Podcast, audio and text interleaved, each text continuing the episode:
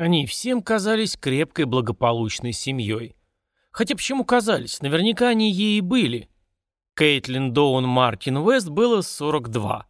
Она счастливая домохозяйка и мать 13-летней дочери.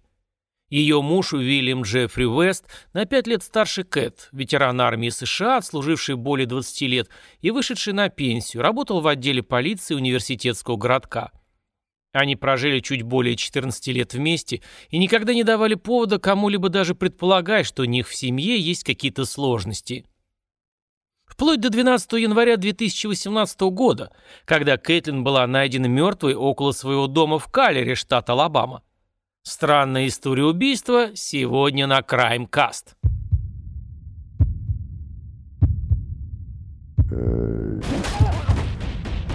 Краймкаст. Всем добрейшего денечка, меня зовут Евгений, под ником Пожилой Ксеноморф, читаю и озвучиваю аудиокниги, видосики и всякое такое.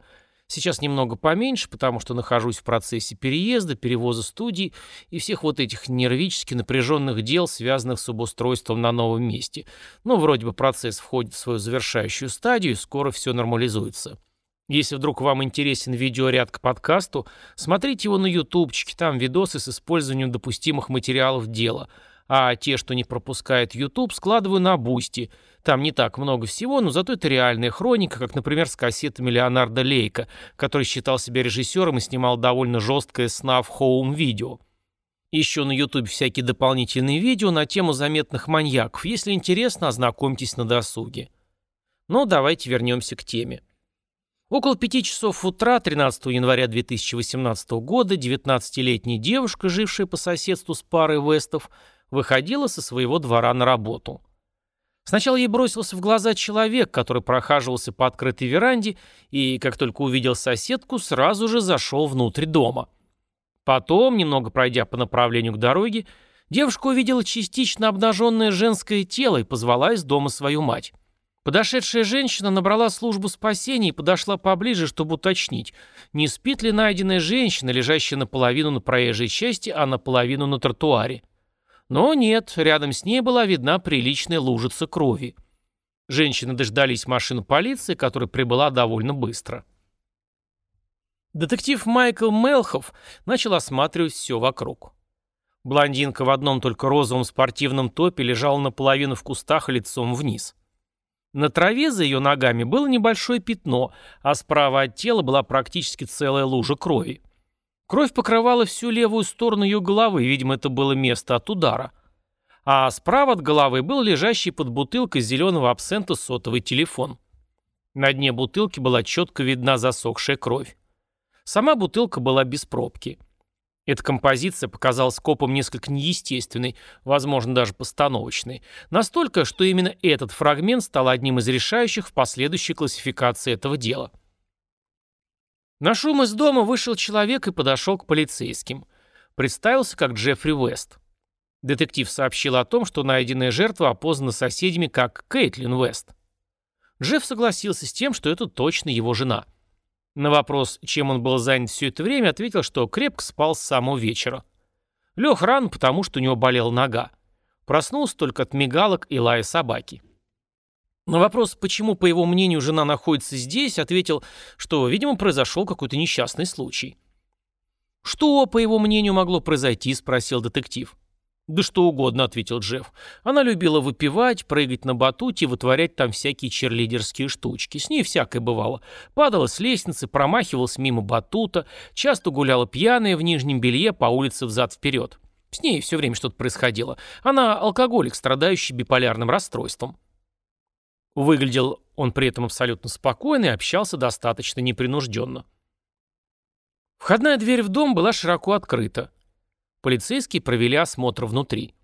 На кухне был включен духовой шкаф, а в микроволновке стоял пирог. В спальне была найдена белая майка с брызгами крови и полотенце в ванной комнате, испачканное в крови. Также в ванной были замечены пустые бутылки из-под чистящих средств, почему-то без пробок.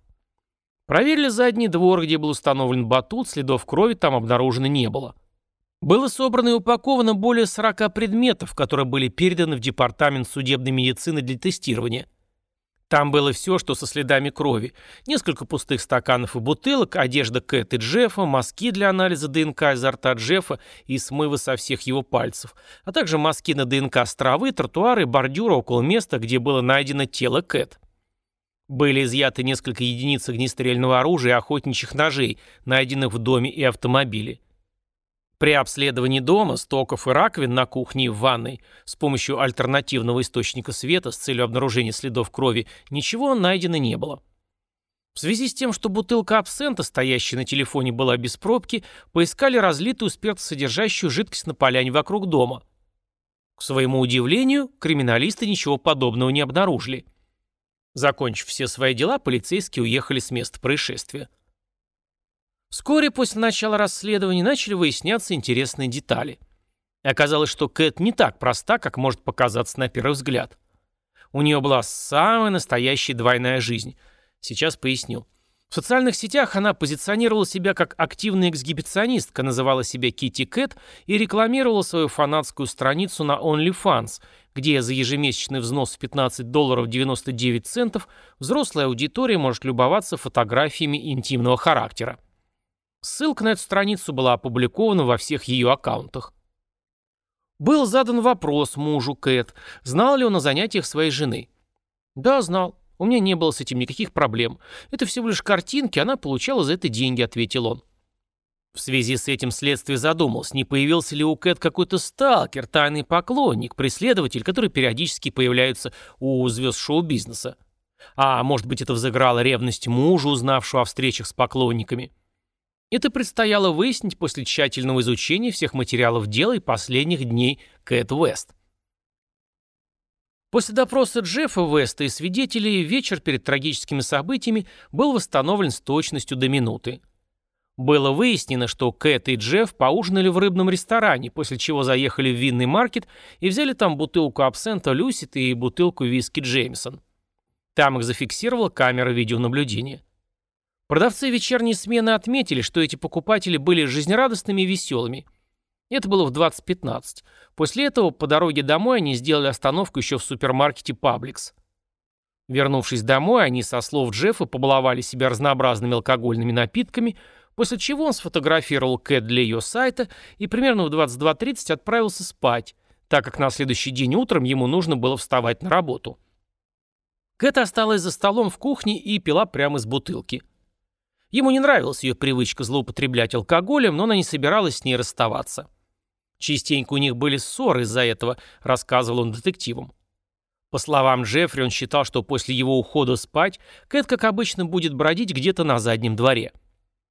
На вопрос о том, было ли какое-то насилие у них в семье, Джефф уверенно ответил, что нет, нет и не могло быть. Он никогда не бил свою жену. Тем временем причиной смерти Кэт Уэст была однозначно названа черепно-мозговая травма, нанесенная тупым предметом. А криминалисты обнаружили в телефонах супружеской пары довольно нервную текстовую переписку. Кэт в смс обвиняла Джеффа в том, что он ее не любит и не заступается за нее перед своей матерью. Справедливости ради нужно добавить, что в сообщениях была не только ругань. Там были беседы о дочери, семейной собаке, совместных мероприятиях, все как у обычной семейной пары. Но, тем не менее, следствие обратило внимание на тот факт, что ссора через СМС произошла, судя по датам, как раз 12 января, в день перед тем самым происшествием. При исследовании телефона Джеффри Уэста в приложении с функцией шагомера копы увидели, что его слова расходятся с фактами. Судя по данным из смартфона, он не прекратил движение, так как лег спать в 22.30. Приложение зафиксировало прогулку на 60 метров с 22.45 до 22.54, потом с 23.03 и до 23.22. А вот следующие 60 шагов с 5.12 до 5.22 уже 13 января определенно точно расходятся с его словами, так как он должен был в это время спать. В этот же день были готовы данные экспертизы. Было установлено, что кровь на всех предметах, бутылки абсента с улицы, майки и полотенце из ванной, принадлежит Кейтлин Доун Мартин Вест.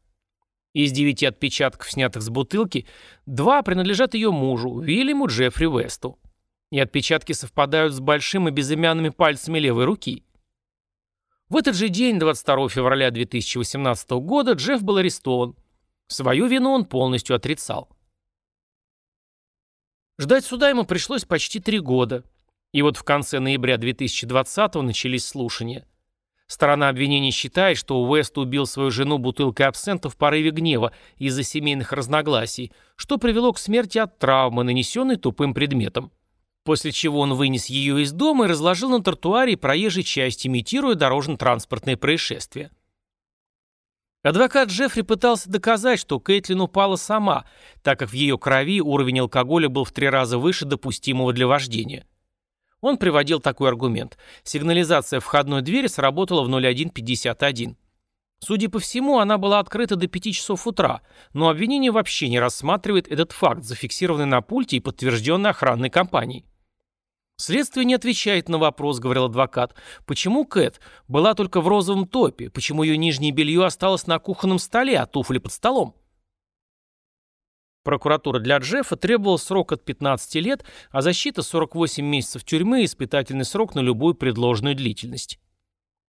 Потом перед присяжными выступила в поддержку зятя мать Кэтлин. Она сказала, что не верит в виновность Джеффа, он не мог совершить это преступление, так как очень любил свою жену. «Мы потеряли дочь. Их дочери не нужно терять отца», — сказала она. К ней присоединилась мать Джеффри. После них выступила 15-летняя дочь Джеффа и Кейт, которая зачитала прошение о том, чтобы ей вернули отца. Судья отклонил ее ходатайство. «Если по вашим причинам вы не собираетесь взять ответственность за смерть жены, то присяжные должны сделать это за вас, мистер Вест», — сказал судья. Судебные заседания длились четыре дня — Уильяму Джеффри Уэсту за непредумышленное убийство угрозил срок от 2 до 20 лет заключения. И вот после всей бумажной волокиты приговор был оглашен 11 января 2021 года. Судья округа Шелби Уильям Бостик III сказал, что при вынесении приговора он принял во внимание военный опыт Джеффа, отсутствие судимости, тесные связи с обществом и поддержку со стороны семьи Кейт Уэст.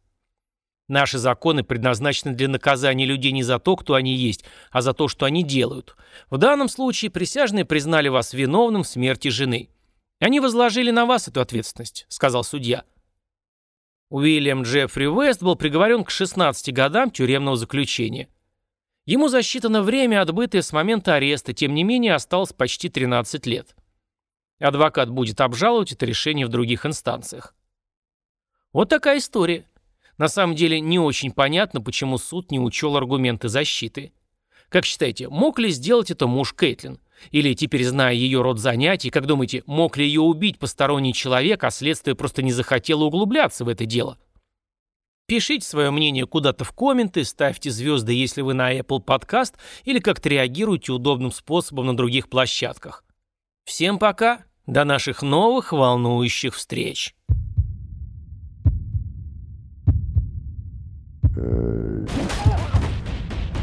Краймкаст.